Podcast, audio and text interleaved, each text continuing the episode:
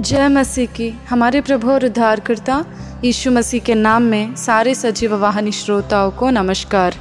आज के दिन हमारे ध्यान करने का विषय, जैसा आप सोचते हैं, वैसा ही आप बन जाते हैं। अचानक से कोई कुछ बन नहीं जाता।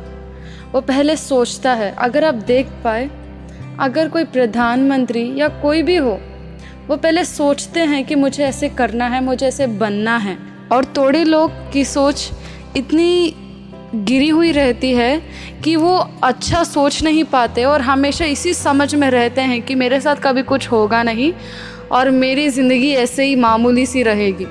और अगर हम गौर से देखें तो उसके बाद वो लोग वैसी ही ज़िंदगी जीते हैं। अगर हम हमारे सोच और हमारे समझों को, हमारे ख्यालों को हम आधीन में नहीं रखें और परमेश्वर के अनुसार हम नहीं सोच पाए तो हम अपनी ज़िंदगी में आगे नहीं बढ़ सकते। हमारे ख्याल, वो चाहे अपवित्र हो तो हमारी ज़िंदगी अपवित्र होगी। अगर हमारे ख्याल पवित्र हो, और एकदम साफ़ और एकदम ऊंचाई ख्याल हमें रहे तो हम वैसी ही ज़िंदगी जीते हैं।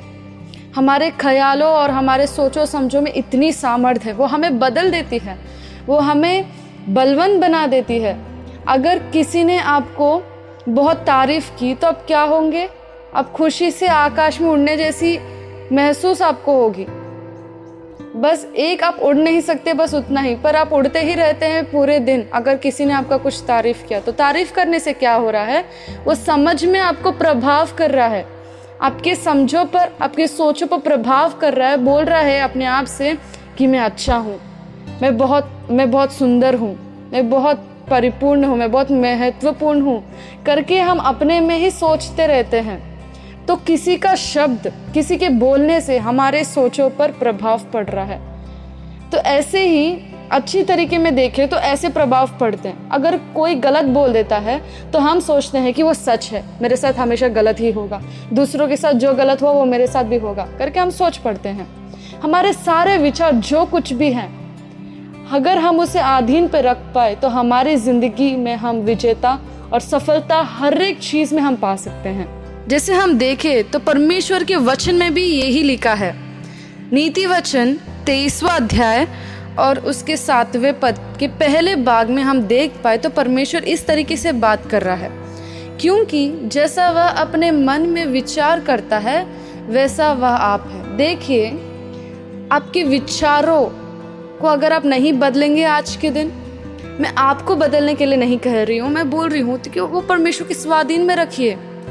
पूरा समर्पण कर दीजिए परमेश्वर को, क्योंकि हर एक व्यक्ति चाहता है कि वो सुख में जिए और उसके सारे विचार शांतिपूर्वक हो, पर वो अपने आप से वो नहीं प्राप्त कर पाता। उसके लिए परमेश्वर की अनुग्रह ज़रूरत है। और हम कई बार सोचते हैं, बस मैं ख्यालों में पाप कर रहा हूँ, पर मैं असली ज़िंदगी में नहीं कर रहा। पर आप जानते हैं, अगर आप ख्यालों में भी कर रहे हैं तो वो पाप के ही समान है। आपकी ख्यालें नहीं बदलेंगी तो आपकी ज़िंदगी का चलन और आपकी ज़िंदगी का व्यवहार नहीं बदलेगा। पर परमेश्वर देखिए क्या बोलता है हमारे लिए आज के दिन। अगर हम फिलिपियो का पुस्तक चार का अध्याय और उसके आठवें पद में देख पाए तो इस तरीके से लिखा है। इसलिए, हे भाइयों जो जो बातें सत्य है और जो जो बातें आदरणीय हैं और जो जो बातें उचित हैं और जो जो बातें पवित्र हैं और जो जो बातें सुहावनी हैं और जो जो बातें मन भावनी हैं, अर्थात जो भी सद्गुण और प्रशंसा की बातें हैं, उन पर ध्यान लगाया करो। जो बातें तुमने मुझसे सीखी और ग्रहण की और सुनी और मुझमें देखी, उनकी पालन किया करो, तब परमेश्वर जो शांति का सोता है तुम्हारे साथ रहेगा। मैं धन्यवाद करती हूँ परमेश्वर की कि उसने इतना प्यारा वचन हमें बाइबल में दिया है। हम बहुत ही बार बाहर ढूंढते हैं, हमारे सवालों का जवाब पर परमेश्वर हमें यही दे रहा है। तो आज के दिन आप सोच रहे होंगे, मैं क्या सोचूं फिर? तो मैं बोल रही हूँ, परमेश्वर ने जो आपको इतने दिन से जैसे पाला है, उसके बारे में आप सोचिए। जो जो चमत्कार उसने आपकी ज़िंदगियों में दिया है, वो चमत्कारों के बारे में सोचिए। वो चमत्कार दो गुना, सौ गुना बढ़ेंगी और। और परमेश्वर ने आपको कैसे बुलाया है? अब परमेश्वर में क्या हो? मसीह में आप क्या कहलाते हो?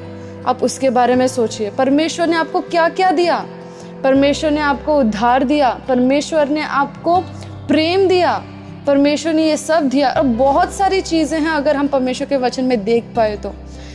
आप नहीं गिन सकते, इतने सारे चीज़ हैं। तो उन सभी को आप ध्यान में रखिए, जो आपके सामने रहता है, उसी के बारे में आप सोचते हैं। अगर आप सामने कुछ और रखकर, मन में कुछ और नहीं हो पाता, जो आपके सामने हमेशा रहता है, कभी ना कभी उसके ऊपर आपको नज़र पड़ता है। इसीलिए आपके सामने, आँखों आँखों के सामने हमेशा वचन को रखिए। आप चलते हैं गाड़ी में कभी भी सुनिए उस वचन को नहीं तो। कहीं भी जाते हैं, घर पे रहते हैं, आपकी दीवारों पर वचन को चिपकाइए। तो क्या होगा? हमेशा जब भी आप देखेंगे तो वचनों को देखेंगे। वचनों को देखने से क्या होगा? आपके विचार बदलेंगे। आपके विचारों को परमेश्वर के वचनों से बदलिए। और सारे चीज़ें, जो भी आपको तंग कर रही हैं, वो परमेश्वर के अधीन में लेके आइए। अगर हम देख पाए दूसरे कुरंतियों का पुस्तक, दसवा अध्याय, उसके पाँचवें पद में तो इस तरीके से लिखा है इसलिए हम कल्पनाओं का और हर एक ऊँची बात का जो परमेश्वर की पहचान के विरोध में उठती है, खंडन करते हैं। और हर एक भावना को कैद करके मसीह का आज्ञाकारी बना देते हैं। तो आज के दिन आपके जो जो विचार हैं, ख्याल हैं, डर के, या मुझे कुछ हो जाएगा, मुझे हानि हो जाएगा, ख्यालों में अगर आप बहुत पीड़ित हैं तो परमेश्वर आज आपको छुटकारा देने के लिए तैयार है। आप डरिए मत। अगर आप सोच रहे हैं ये वचन सुन के कि क्या मैं जो सोच रहा हूँ वो सच में हो जाएगा? तो मेरे प्रिय भाई और बहनों, ये वचन परमेश्वर आपको इस वजह से देना चाहता है कि आप अपने सारे समझ और आपके सारे सोचों को उसके वचन के अनुसार आप जान पाए। क्योंकि हर एक सोच, हर एक समझ परमेश्वर के अनुसार नहीं हो पाती, क्योंकि हम उसके वचन के अनुसार नहीं चलते। उसके वचन में हम ज़्यादा ध्यान नहीं देते। तो हम सोच पड़ते हैं कि जो विचार है वो सही है। पर आपके विचार सच है या नहीं, आप वचन के अनुसार आप उसे जाँच लीजिए और आपके सारे विचारों को, सारे डरों को और सारे ख्यालों को परमेश्वर के अधीन में लेके आइए। बोलिए, परमेश्वर के पास जाइए। प्रार्थना करिए, बोलिए, परमेश्वर, मैं अपने सारे विचारों को, मैं तेरे को सौंपता हूँ। तू मेरे विचारों को अधीन पे ले ले। मैं अपना विचार, अपने समझ, अपने सारे ख्यालों को मैं तेरे को समर्पण करता हूँ, परमेश्वर। तू मुझे, तूने मुझे पवित्र बना दिया, तूने मुझे धर्मी ठहराया। तो आज के दिन से मेरे सारे विचार भी धर्मी के जैसे बनेंगे, परमेश्वर। धर्म के और सत्य के और नीति के वचन मेरे मन में आएँगे, परमेश्वर। अगर आप इस तरीके से परमेश्वर के पास जाएँगे तो आप निश्चित शांति पा पाएँगे आपके विचारों में और आपका भविष्य भी बदलता हो आप देखेंगे, क्योंकि जब परमेश्वर के आदिन में हम जो कुछ भी देते हैं तो परमेश्वर उसे पूरी सफलता से भर देता है और हम केवल विजेता ही विजेता देखते हैं और हमेशा सफलता ही देख पाते हैं, क्योंकि हमारे विचार अब हमारे नहीं हैं। हमारा मन अभी मसीह का है, इसलिए परमेश्वर बोलता है, अब तुम्हारा मन तुम्हारा नहीं है, तुम्हारा मन अभी मसीह का है। जब हम मसीह को अपनी ज़िंदगी में स्वागत करते हैं तो इतना बड़ा चमत्कार हमारे ज़िंदगी में होता है। तो परमेश्वर, इस वचन को आशीष दे और आपको हर एक ऊँची विचार के बारे में सोचने की समझ और सोचने की शक्ति और सामर्थ्य से भरे। आमेन।